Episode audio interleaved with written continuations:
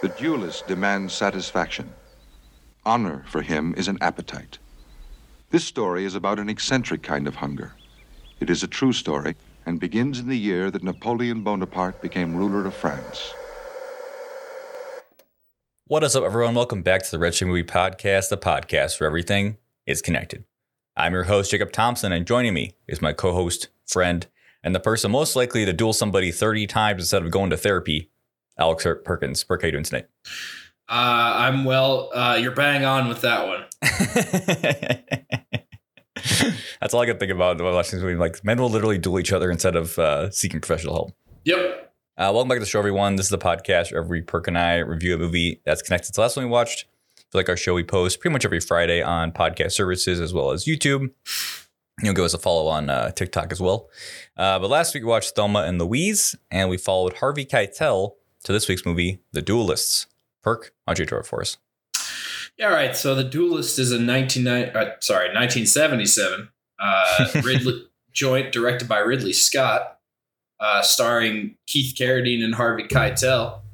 Uh, about two guys who like have a scuffle and then duel for the rest of their lives, pretty much. Mm-hmm. Um, couple fun facts: uh, Ridley Scott uh, directed somewhere between 1,500 and 2,000 commercials.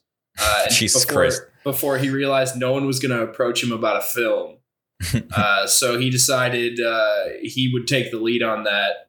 Uh, had no money, so he grabbed a, uh, a story that's public domain uh, and wrote the script himself or con- con- uh, commissioned the script. Mm. Uh, and they shot everything on location. There were no sets because, once again, financial Yeah. uh, restraints. Um, and then I I don't know this the scene stuck out to me, and I I kind of understand why now. But during the scene where D'Hubert uh, proposes to his th- then wife or then hmm girlfriend, I suppose. The arranged Um, marriage thing, yeah. Yeah, where uh, she's laughing and it's kind of a, a goofy scene. Uh, it was not scripted like that. One of the horses had a massive erection. Honestly, I think it worked. I think it added some more like I- humanity to the scene I- of her just kind of laughing about it. I don't know. That scene struck me like a blooper. I'm like, they just they, they can't control these horses. They're struggling. I mean, yeah, the horse like keeping to bother him Yeah. was funny, but I kind of liked it. It felt more real. Like that would that could Yeah, actually I- happen. You know, it's like fair- I'm trying to propose and this horse won't stop bugging me. You know. Um, I also saw in the trivia that's his actual that was his actual girlfriend at the time. oh, um, nice. Who played that that character? I think she like she was already on set because she was hanging out with them, and he's like, oh, she could be at it. And they're like, okay. um, yeah, I'll, I'll go first on on the duelist. I thought this movie was neat. It's a, a neat little movie. Um, not a, not a lot of meat in the bone here. It's a pretty simple story about just yeah, two guys dueling, uh, just for kind of no reason, and then it eventually you know gets resolved. Um, but I, I liked it. You know, I think it's it's a cool idea for a story. I think we get to see like an interesting passage of time, and I didn't really care too much about either character. I didn't really care about like the love interests and the side stuff, but the fights were fun to watch, and I thought it was just yeah, it was a neat little movie. Uh, yeah, I thought it was like just so outstandingly okay.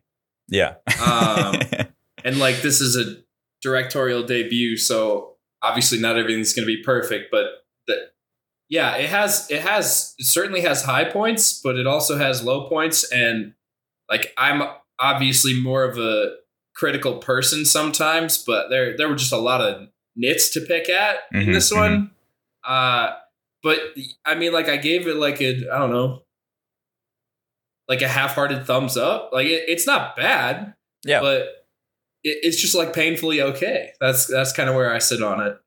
Yeah, Yeah, and I think there are like cool things in it. Like I, I like his doctor friend, um, and like how they're kind of talking about it, and like he's like, well, if you want to avoid it, there's like three things you can do. One, don't be in the same place as him. Two, like outrank him, and three, if there's a war going on, yeah, you know, it would be unwise to fight each other when there's like an active enemy. And then I just love like we get like the time skip, and it's like fuck, we're in the same place, and fuck, we're the same rank. Like they keep going up at the same level at the same like pace, and it's like god damn it, like it's like we're gonna fight now. Like I think that's really funny, and then also the like um legend of their duel kind of spreads and people are like want to come watch they want to bet on it it's like oh, i guess we're doing it on a horse on horses this time you know just to kind of raise the stakes like i think that's also kind of comedic like this movie's like kind of funny. Like Yeah, there, there's definitely humor in there. the, the whole nature of it is, is kind of just comedic even though like either of them could die at any point doing it right? Um but yeah like i said I, I don't really care about any of like the side stuff like the love interest or anything else like it's that's whatever. But um just like the nature of the duel not being able to end and it keep escalating and, and all that I, I found pretty entertaining. Yeah, I I thought that the the duel parts were uh, d- definitely cool to watch and fun, uh, and it felt like the movie was kind of hanging on for dear life in between. yeah Like I just yeah I could not be bothered to care. Uh, Mhm. None of the love interests are especially compelling. Um, the like the main characters themselves, I think, have almost nothing to them. And I mean, not saying like anyone was bad, but I, I thought uh, Keith Carradine didn't wow me. I thought he just kind of seemed fairly. I don't know. He was there. There's not Mhm. a lot he necessarily had to do from an acting range standpoint, just because his character doesn't really have anything to him, and the the opposing character also is just like he's a fiery gambler. That's what we know, Mhm. and and they they fight, and neither of them has motivation, and nobody knows that, which I think is cool. But hmm the it's just it's weird. Yeah like know.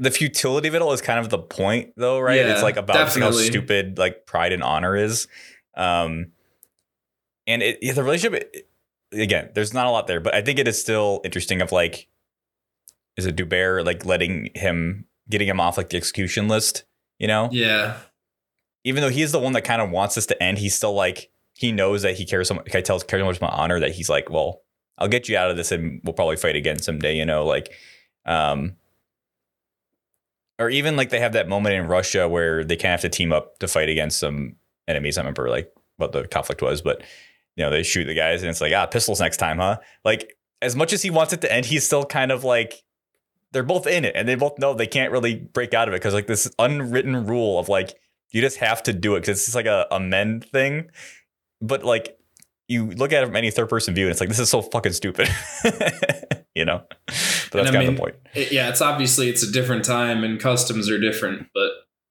yeah, it, it all it all seems like why why don't you just not? Because well, because you're a gentleman, of course, and I, I get it, but yeah, it, it all seems kind of just stupid, and that Yeah. I mean that is the point for sure. Yeah uh, one other just little detail I liked, similar to like the horse thing, is with uh, bugging him is I think it's the third duel, I mean second, I think the second one, I don't know, but they they're on the field and they're getting ready to go, and then D'Hubert's like, hold on, he has to sneeze. He's like, all right, let's get back. Like, the, the, those little things I- add a lot of just humanity and realism to it. And there's not a lot of it, but I, there's a little stuff like that I think adds to this movie quite a bit. Well, I yeah, so that was their second duel. Um, I suppose that is supposed to suggest that he's sick and not at full capacity or something. Oh, I didn't get that. I just thought like, oh, he's had a Okay. sneeze. Well, that I I don't know the the way he was kind of acting that scene made me think he was like trying to look sick, but Mm. um, maybe it was just yeah, just simply a sneeze, I guess. Um, yeah, I I uh, I think there are, you're right. I think there are a lot of like strong little points like that. Um, the biggest strength for me is the uh, shot composition and cinematography. Yeah. Uh, there. So I, this is like Kubrick does this kind of thing too, but there were a lot of um, static cams, and when there's a static cam, it almost like every time they they use that, it almost feels like this is a painting. You know, I, I think that Yeah.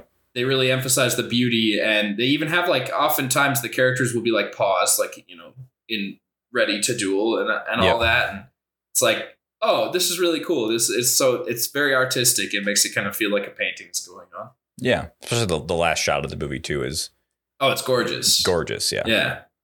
It's just re- really well, really well done from a visual standpoint. Like that, I think that's uh, Ridley Scott's like biggest win out of this movie. Is it's like clearly he knows how to how to put a shot together.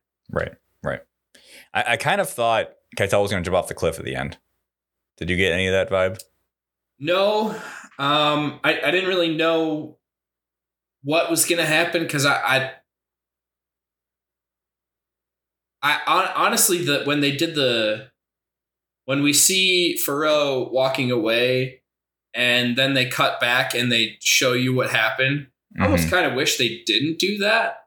Mm. Just kind of left it more up in the air, but it it it puts a it puts more of a finality to things that they did. So, um, but yeah, I, I didn't think he was going to jump or anything. I uh, I kind of just like him looking off into the sunset as like the final.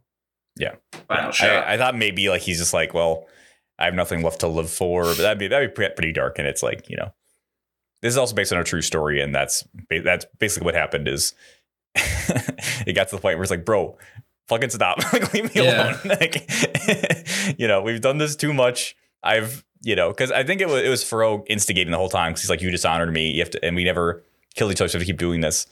And uh, D'Hubert's like, you know what, we fought enough. I could have killed you. I'm choosing not to kill you. You're done. You know.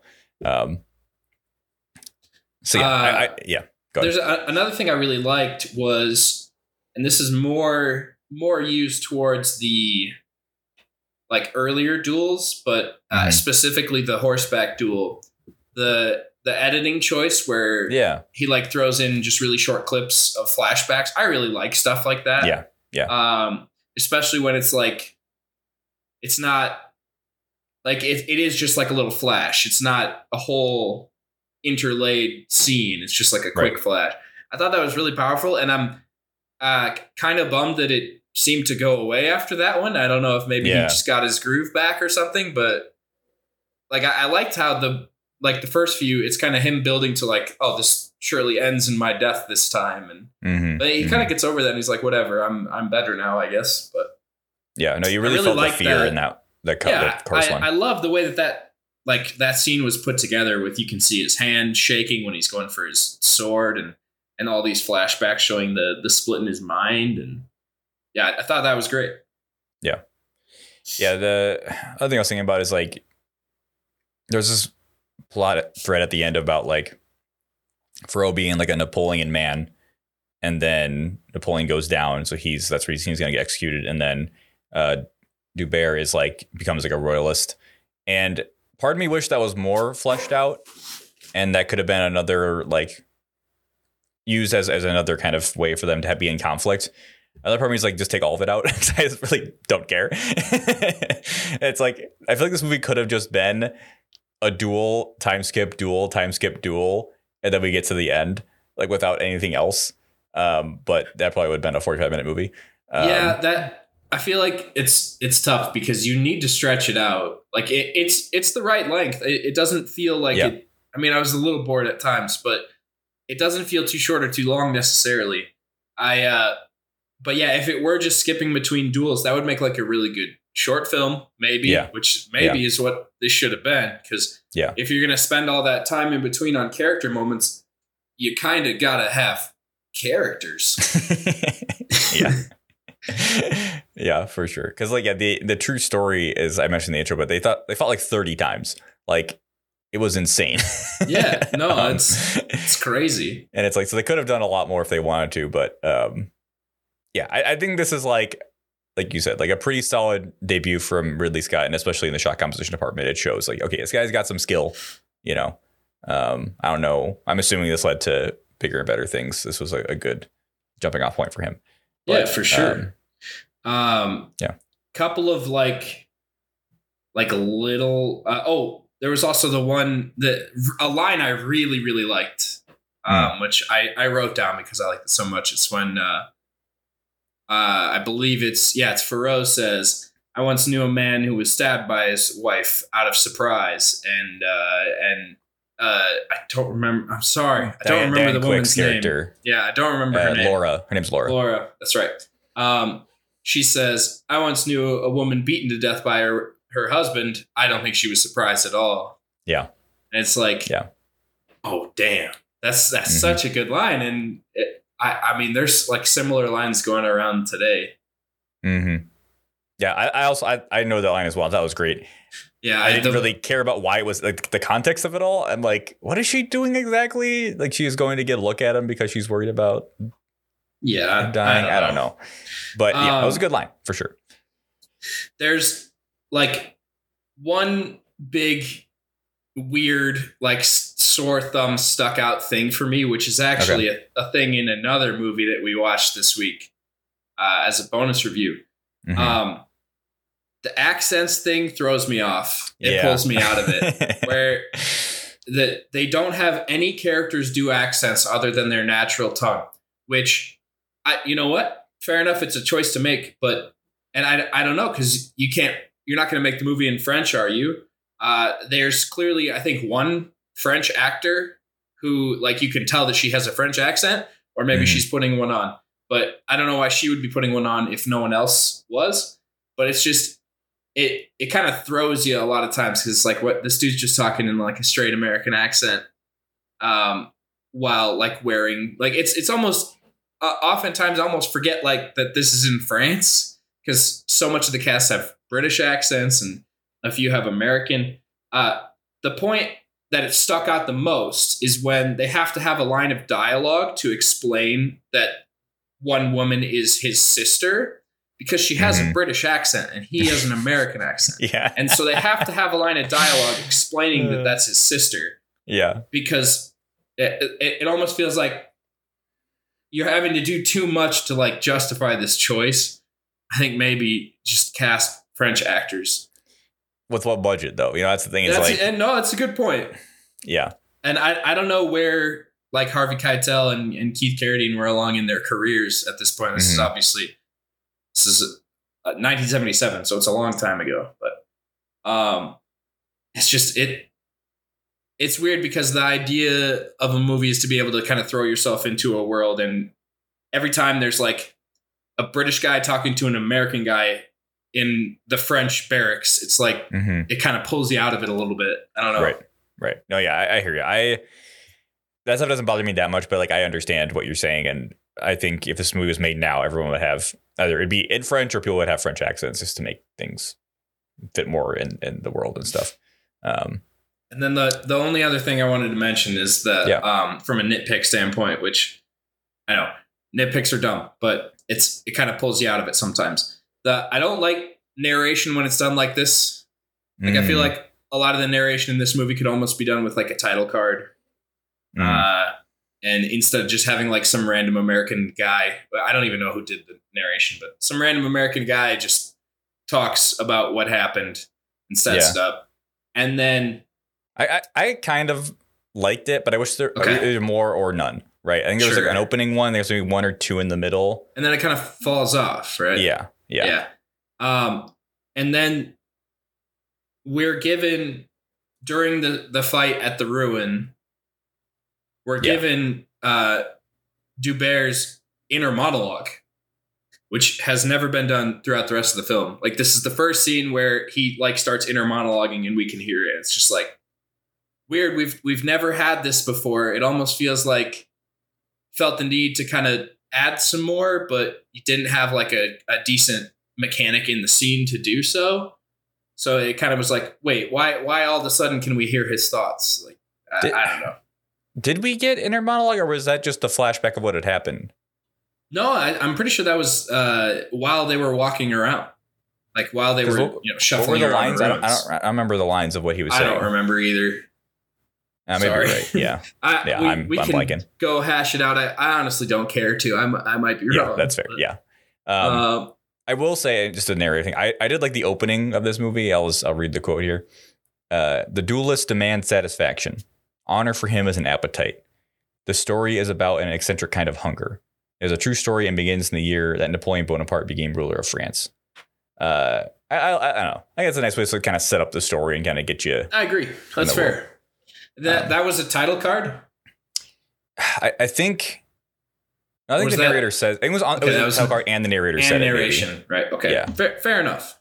Yeah, but yeah, I think there was there was definitely a narrator point in the middle when they were like jumping to Russia or whatever, and it's like this happened and this or whatever. Yeah, Um, but yeah, if if, it, if this is a short film where we get a duel time skip, duel time skip with the narrator in between each one. I, I would have liked that quite a bit. I think that could have been a I really actually- cool watch. I I don't think it like I think it's much better if you do. yeah.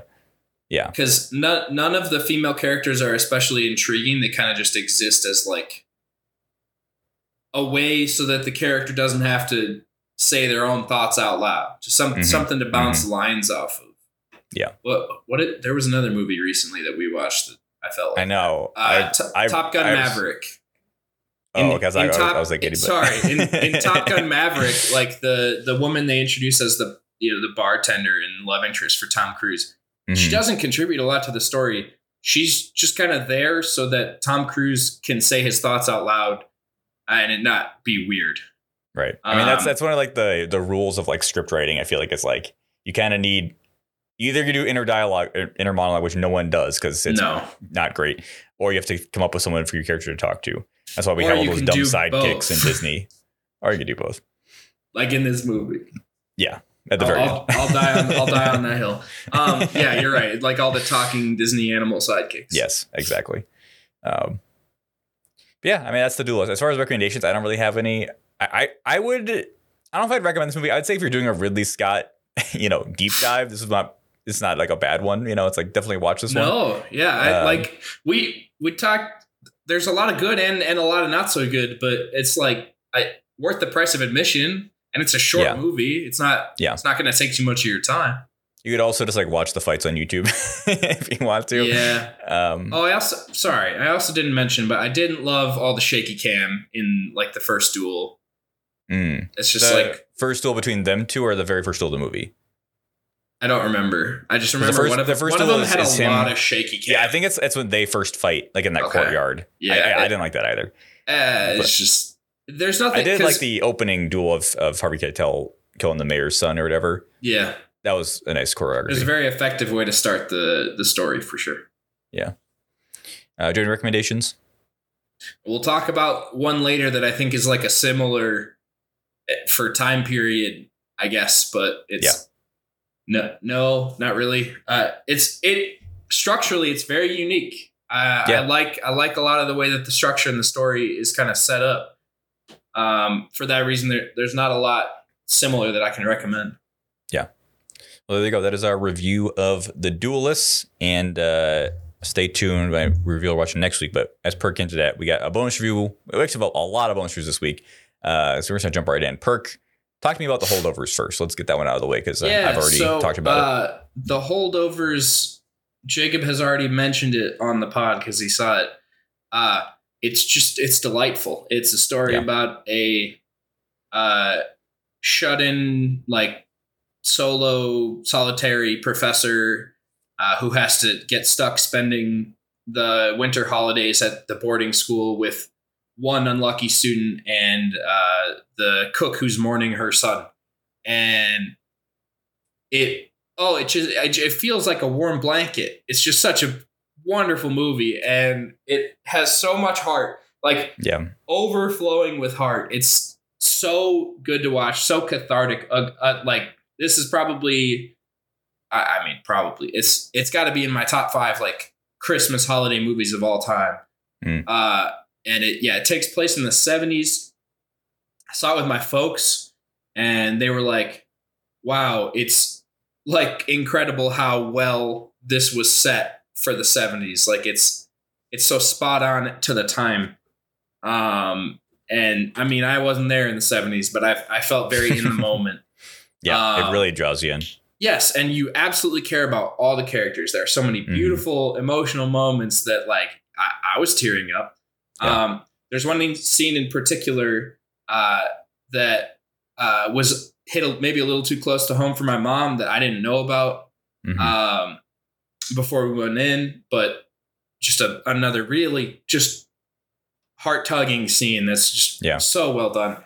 Like this is gonna end up near the top of my like movies of the year list for sure. Um, can't recommend it enough. Like everybody, please go see it in a theater. please support uh, this movie so that we get more like it. Yeah, hundred percent. Uh, this is a great Christmas movie and highly recommend to everybody. Um, one thing I think is interesting is like I agree with you. It feels like a warm hug. but it's funny that it feels like that despite how much yelling and conflict there is. I know. But it, it's so interesting and like, yeah, I, I absolutely just adore the movie and I want everybody to see it. Um, have you seen any other Alexander Payne movies? Mm, I don't think so. I will uh, super awkwardly check right in the middle of our podcast. I, before this movie came out, I, I heard a lot of just uh, a lot of people kind of love him or hate him kind of a thing, uh, or like he can just be pretty mixed on his stuff. Um, sure. But watching this, I'm like, I mean, this is outstanding. like, I wouldn't have guessed that this uh, director was like, I don't know, not everyone loved him. Uh, sure. This movie was just outstanding. I believe I've seen The Descendants. Oh, okay. Um, which I quite liked. It's another like just kind of easy to watch, fun movie. That's Clooney, right? Yes. I remember him running around in flip flops. Flip flops is very funny. um, yeah, that that'd be the only other uh, Payne movie I've seen. But gotcha. I like now I want to go watch more. Like I know yeah. Nebraska was a Best Picture nom, and I better go yeah. check that out. Yeah, I think Sideways is the one we did with um, Giamatti. Um, mm-hmm. But yeah, I mean, yeah, if you're if your family doesn't mind uh, harsh language, I think this is a great Christmas family movie to go watch. Uh, maybe if you don't got any young kids. Um, yeah, I like. Yeah, if you yeah if you're in a family that's got older children, especially if they're nerds who like movies, like yeah. it's a great movie for the holiday for sure.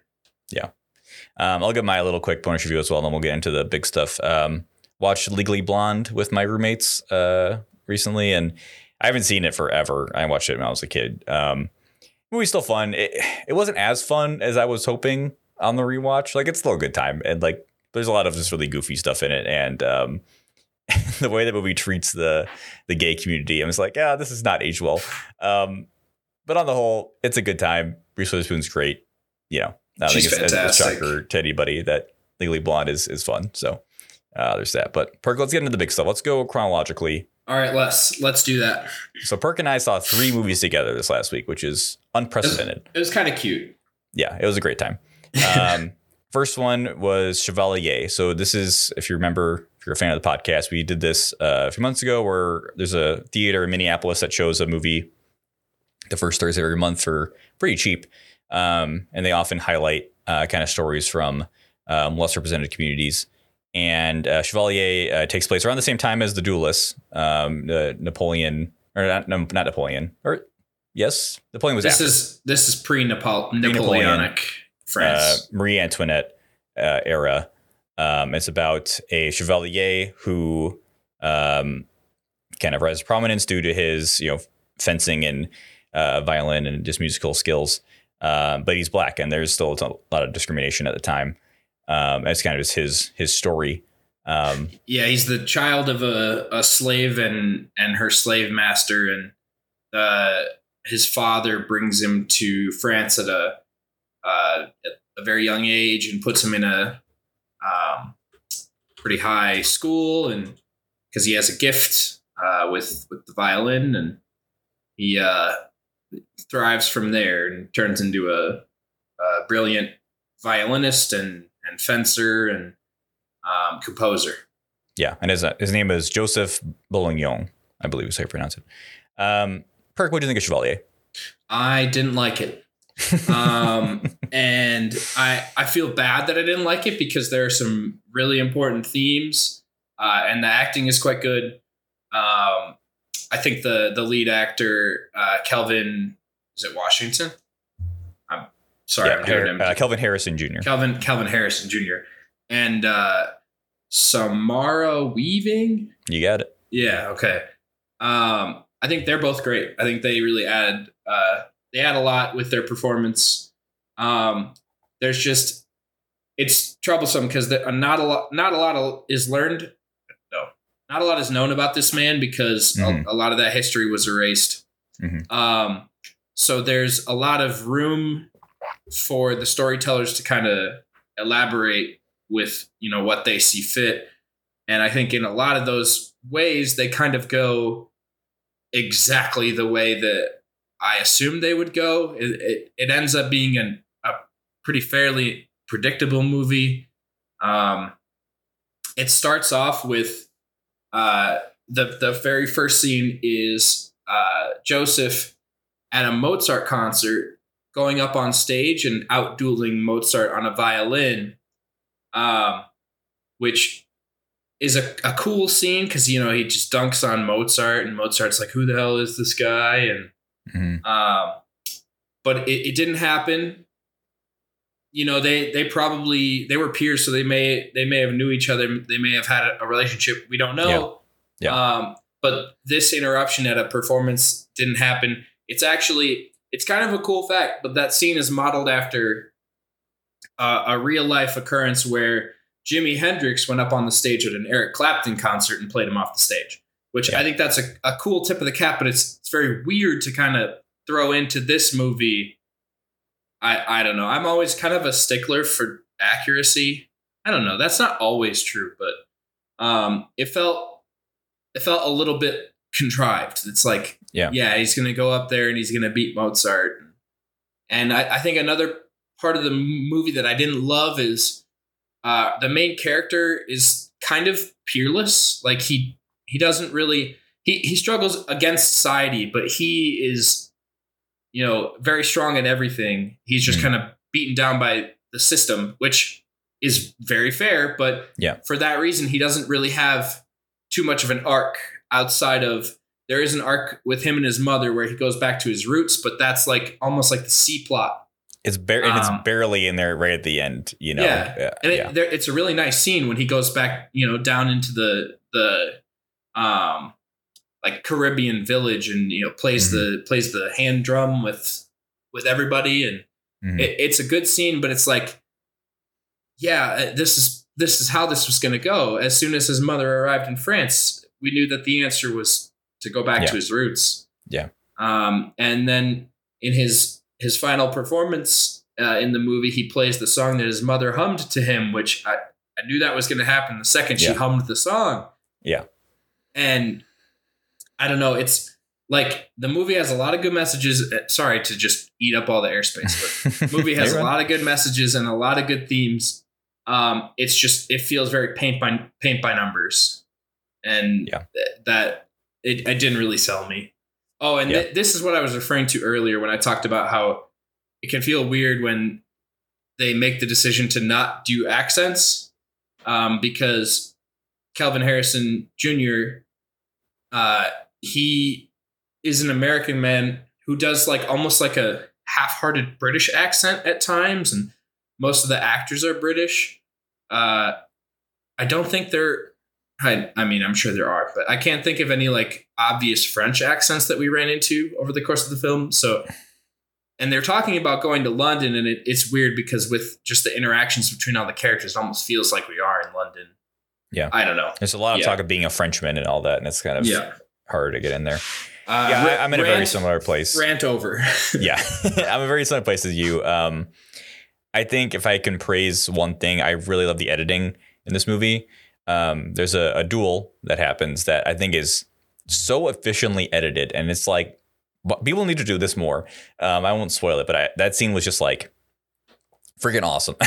It was it was And- really well done. I agree. There were a lot of good editing moments. yeah, it's like I want to give you know the Flower Sea editor on that. I think that was it was very well edited, and the music is cool to hear. Right, there's some really cool songs and stuff because just violins are cool.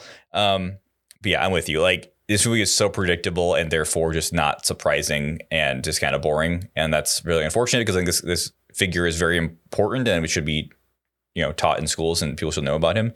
Um, but just as a film, it's just not as compelling as I would have liked because, like you said, you just kind of know everything's going to happen. Um, and you're just like, okay. Um, so yeah, I, I won't go on too long because you kind of, I agree with pretty much everything you said. Um, I wish it was, yeah, a bit more surprising, a bit more, I don't know, yeah, just compelling, I guess. But um, And it Yeah. I'd be remiss not to mention that, you know, we saw this in a fairly full theater and the crowd was really involved. The the crowd was having a good time. And, well, at the beginning they were. I don't know if, if they were still well, there, there were some at the end. there I, I could feel some energy towards the end when they were Okay. getting in getting in some uh, uh getting in some good moments towards the end Yeah. and i i feel like a lot more people in there enjoyed the movie than we did and that's good because the like if the more people enjoy this movie, the better because it's a it's a message that should get out there.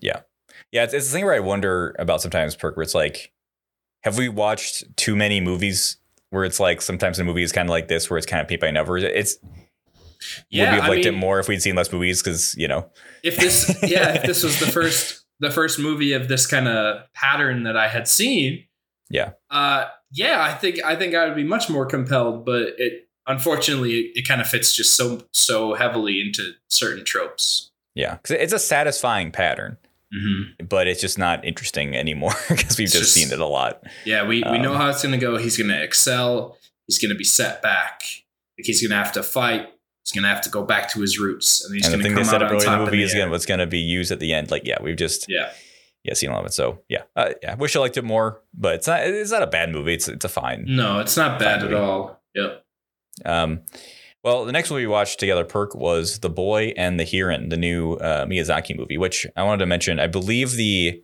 Japanese name is How Do You Live, uh, which is in the movie as a little Easter egg. Um, and I, I've heard people say like they wish the American name was also How Do You Live because that's more fitting. Um, but Perk, talk to me about The Boy and the Heron. What'd you think of it? So on the on what you just mentioned, um, the like the head of Ghibli picked the name for the English version. Oh, really? which- Interesting. Yeah, which uh, one of the heads, um, one of Miyazaki's like uh, peers at Hmm. Ghibli. Yeah, which yeah, I agree. I think how how do how do you live is a more interesting name, but hmm you know we've Less marketable, I guess, for American yeah, audiences. Uh, Yeah, they you, know try to dumb it down for us idiot Americans, which fair enough. mhm. Um, yeah, so I, I know we differ on this one a little bit, but I loved it. I Mhm. this full marks for me, one of my favorites of the year. Uh, it feels just so summative uh, of like the other Ghibli movies I've seen. There are m- maybe that could be a negative for some people, but there are a lot of things kind of brought in from his previous work. There's a lot of Spirited Away in this, which I love Really, yeah. There's a ton. um you know spirited away i like this doesn't unseat spirited away for me but it's it's way up there. Uh i just i had such a wonderful time with this movie. The just beautiful settings the gorgeous animation um the pov character who kind of seems to be a stand-in of like miyazaki himself. Um i loved his relationship with his mom the way his relationship develops with his aunt even if it, you know it was maybe not as fleshed out as it could have been. Um, his relationship with the bird. I, I, I don't know. It, it's hard to explain. I can't be too like analytical about it, but this is just a movie that really resonated with me uh, personally, and I'm I'm gonna go see it again um, Hmm. for sure, just because I, I know I have friends who want to see it. So I I'll absolutely take the opportunity. Yeah. Yeah, for me, I I wanted to like this movie more, but I just had a hard time connecting with it. I don't think it's a bad movie. I think it's just a not for me movie. Um, as happened before with me and Miyazaki, I feel like he, I don't know. I feel like I just don't get it with some of his movies, and I feel kind of dumb because I see so many people talk about how much they connect with it or they get it. Like I was reading Letterboxd reviews of Boy and the Heron, and you know I, I knew beforehand too. Like this movie is kind of Miyazaki dealing with retirement and kind of saying goodbye to his career and all that. And I read these reviews, people have been like, "Oh, it's so obvious that he's doing this, or you know, it's an allegory for this." I'm just like, I I just didn't see it. Like, if you you know thinking back to some of the plot points and explaining it a little bit, I'm like, yeah, but I just I don't know. I I think talking about we were saying earlier, where often you have to have two characters so you have a dialogue between them and you can get understand how a character what they're thinking and what they want to do. I wish there was more dialogue in this movie. I wish there was more conversations between Mahito and um, other characters. I feel like there's a lot of quiet moments, which are like beautiful. Like there's some just gorgeous, gorgeous um, scenes in this. Um, but I kind of wanted more of, of Mahito and kind of all of the supporting cast and just conversations about feelings. I feel like a lot of the conversation at the end were just kind of like, we have to do this, we have to go get this, we have to go to this location, and not really um, how pe- characters are feeling. Um, and I think that's just Miyazaki style, right? And and for me, it's just I just don't always connect with it. It kind of feels like his movies kind of feel like a dream sometimes, where events, fantastical events happen, and they can feel kind of sudden at times of oh then this suddenly happens. But with a dream like you kind of you're in it and things are kind of crazy but there, you feel like there was a message to it. And to me i felt like that but i didn't get the message. And I, I wish i had. And maybe i don't know maybe if i had watched the the sub it would have been easier. I don't know but just because i'm so i watch so much anime maybe it would have been easier for me to get it but with that way but um i think to praise like i think the soundtrack is awesome like it is so really beautiful. well done i agree just it, i i felt the same way about um spirited away there's just a lot of like quiet piano moments Yeah. that are just ton really of like breath of the wild vibes from- yes if yes. you played that uh, any listeners but yeah i loved loved loved the the soundtrack um and then yeah, it's just gorgeous. I mean it's it's goes without saying with ghibli at this point but the fire anything any scene with fire in this movie i think was just they made fantastic decisions on how they wanted to depict that and they really morph the shapes and like you really felt kind of the fear of fire and all that. Like that was really really cool. Um so yeah like technically of course the movie is outstanding. It just i just had a hard time uh, connecting with it unfortunately. Fair enough. I like i feel like miyazaki's works works are very personal. Yeah. uh, I, I know a lot of people who absolutely love howl's moving castle and neither of us were really super on board with that one. Mhm. um i think i was just like, part of it is I, I was so entranced by spirited away that i saw Mm. so much of that in this movie that it uh really struck a chord. Right. Right. For sure. And yeah spirited away i, I enjoy because I, I think i was able to connect with more because that's about kind of going to a new place trying a new thing trying to start a new life. Um whereas i think this one is trying to be kind of more like similar but you're trying to giving something up. And uh, in my personal life i maybe just haven't gone through that to the same extent um, to the point where i could connect with it. I don't know. But um, yeah not a bad movie obviously just not not for me. But fair Um, enough. the last one we watched, Perk, Godzilla Yes. minus one, which I had to drag you to. You were trying to trying to dodge me on this movie. I so the backstory here, ladies and gentlemen, Godzilla minus one kind of popped up out of nowhere into Mhm. the zeitgeist in the last couple weeks, uh, and everyone's rapidly singing its praises. Uh, and so, like, it's something where, like, yeah, I would I would take a look in that direction, but I like I probably wouldn't have gone and seen it in the theater if you hadn't drugged me to it. And honestly, if I had if I had even other options, like there are some movies out there that I need to see, like Dream Scenario. I should go see Killers of a Flower Moon, but that's a commitment. hmm Um, and Poor Things, which turns out is not out yet. But um, yeah, you you uh, you pulled me into this one, and uh, I uh, I can't say I was disappointed. Yeah, I I can go first on this one. I freaking love this movie. I what's so funny is we saw we saw an anime before this and we watched this. I thought this was way more anime and just energy and plot structure and characters. Um, so I feel like I was able to connect with it a lot more. I don't want to spoil anything, but I just wanted to set up 'cause it's the opening. It's an opening scene. Like the main character as a kamikaze pilot who who fled his duty, I think is so fascinating as a character, and the way he progresses and the things he has to deal with in this movie, I think are just so interesting to watch and so tragic. And this movie is like not even about Godzilla. Like it's it, it was called Godzilla minus one, but it's not about him at all. And I was I was so invested in the characters. I was kind of frustrated when we got to an action scene because I'm like, I want to go back to the characters. Like I don't care about Godzilla. But then Godzilla comes on screen and he is so terrifying.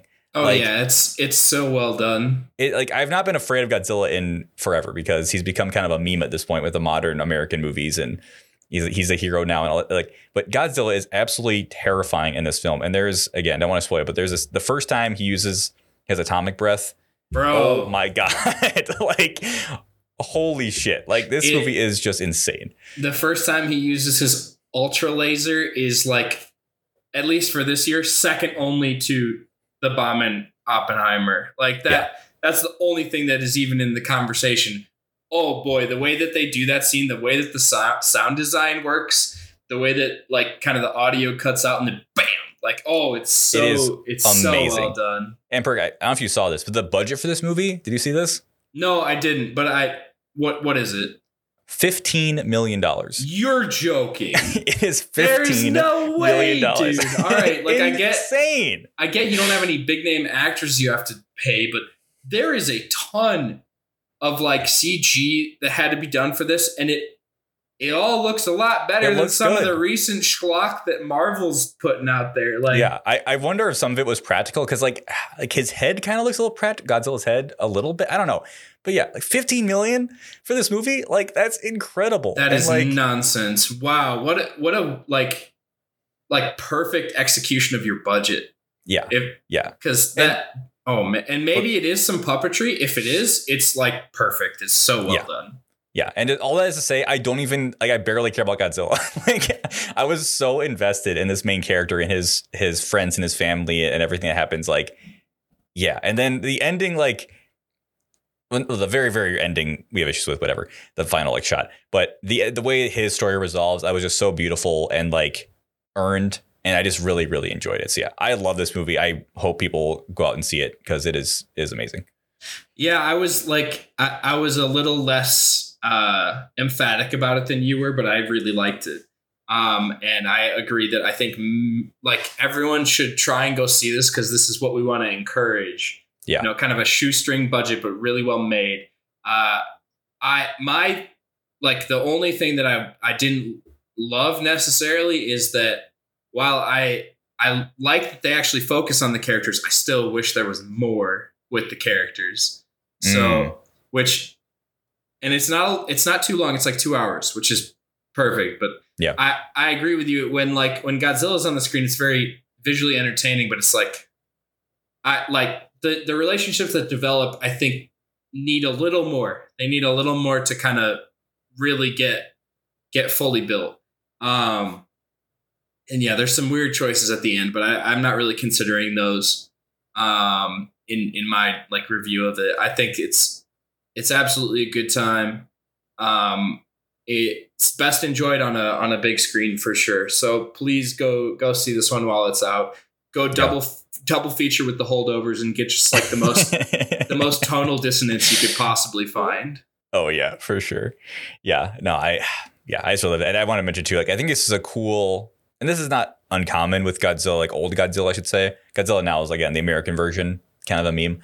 But like Japanese Godzilla has initially started as kind of a critique of the Japanese government and other things like that. And this movie goes there. It's like, hey, like during this time, Japan was pretty fucked up. And I appreciate them like just like talking about that because I mean it educates us who don't know as much. Um, but yeah, like Godzilla's movie is is an, an allegory, right? He's not actually just a monster. Like this is not a monster. movie. this is So- a allegory for war.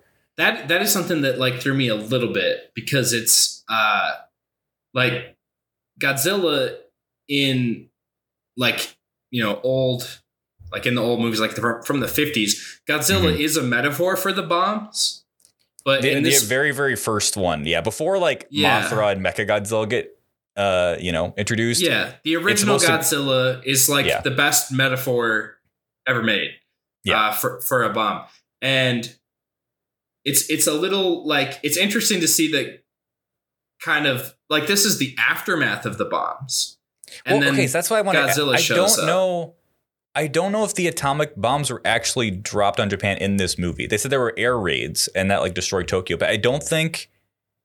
Like again, I want to get into spoilers because I want people to go see this movie. But like, uh, something happens where Godzilla mutates due to a bomb, but I don't think bombs were actually dropped on Japan. okay so atomic you bombs. think I think is Godzilla still like, is the atomic bomb essentially. okay i see i see I think. It's a little bit unclear, but it, yeah it, it doesn't necessarily need to be like yeah. super because that's the point. It's not hand fed but yeah i i could i could see that. Maybe it is like this is the end but this is before still like the bombs are still coming. So i, I, I think this is like an alternate timeline where like okay. I don't think this is like a you know historical obviously, but like Yeah. it's historical in the fact like up into like in real life the U.S. dropped two bombs on on Japan.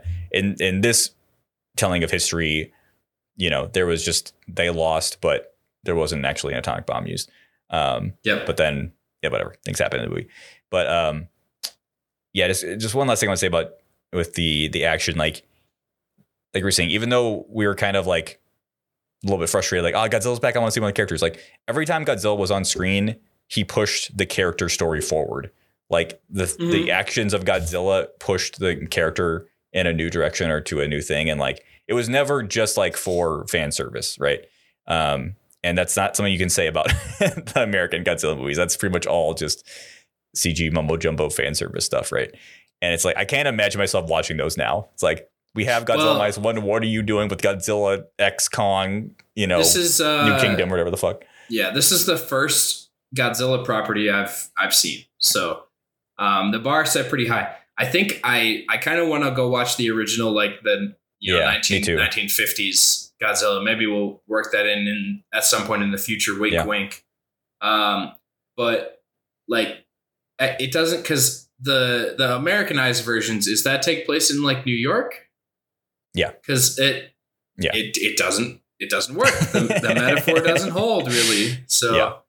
I yeah, maybe like Mothra could work for New York if you, if you think of other certain things from the past, but it just it resonates so much differently for Japan. Mhm. Um, and so yeah, I mean, I don't really have any interest to watch the Godzilla versus Kong, Godzilla X Kong nonsense. That, ain't nobody paying Yeah. attention to the dark universe or whatever they're calling it. Exactly. Exactly.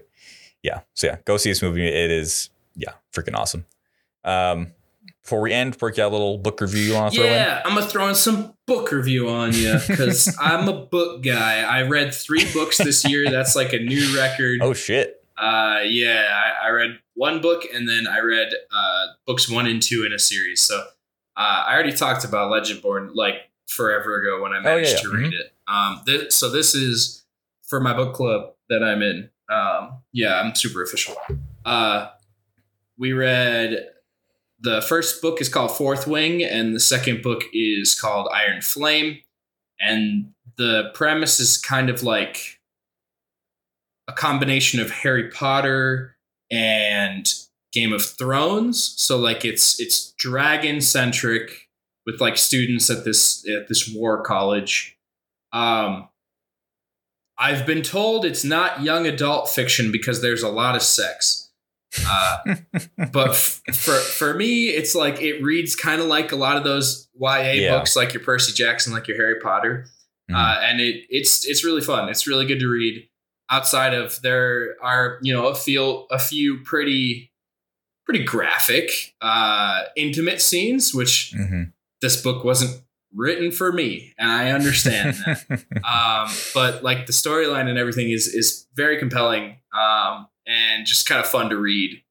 So yeah, if you like, I, I don't know, I give them both like a both of the books are a pretty firm thumb, thumbs up. So if you're looking for kind of that that energy that you got from Harry Potter or Percy Jackson, um, but now you're an adult, so like sex and death is okay to have in books. Mhm. Um, yeah, check out Fourth Wing, check out Iron Flame. They're both very good. I just finished Iron Flame earlier today. I got a lot of thoughts that I'm going to dissect at book club. Hell yeah, love to hear it. Um, I you know what I'm gonna say was one of the last thing too. I right. I was gonna hold off because I'm making a video about it, but um, I finished a video game today called The Cosmic Wheel Sisterhood. Um, I was telling Perk about this weekend. Um, it's a game where you play as a witch that got exiled from her coven um, because she's a fortune teller and she saw in the future that coven was going to uh, fall apart. And her boss is like, "Well, fuck you, you're gonna be exiled."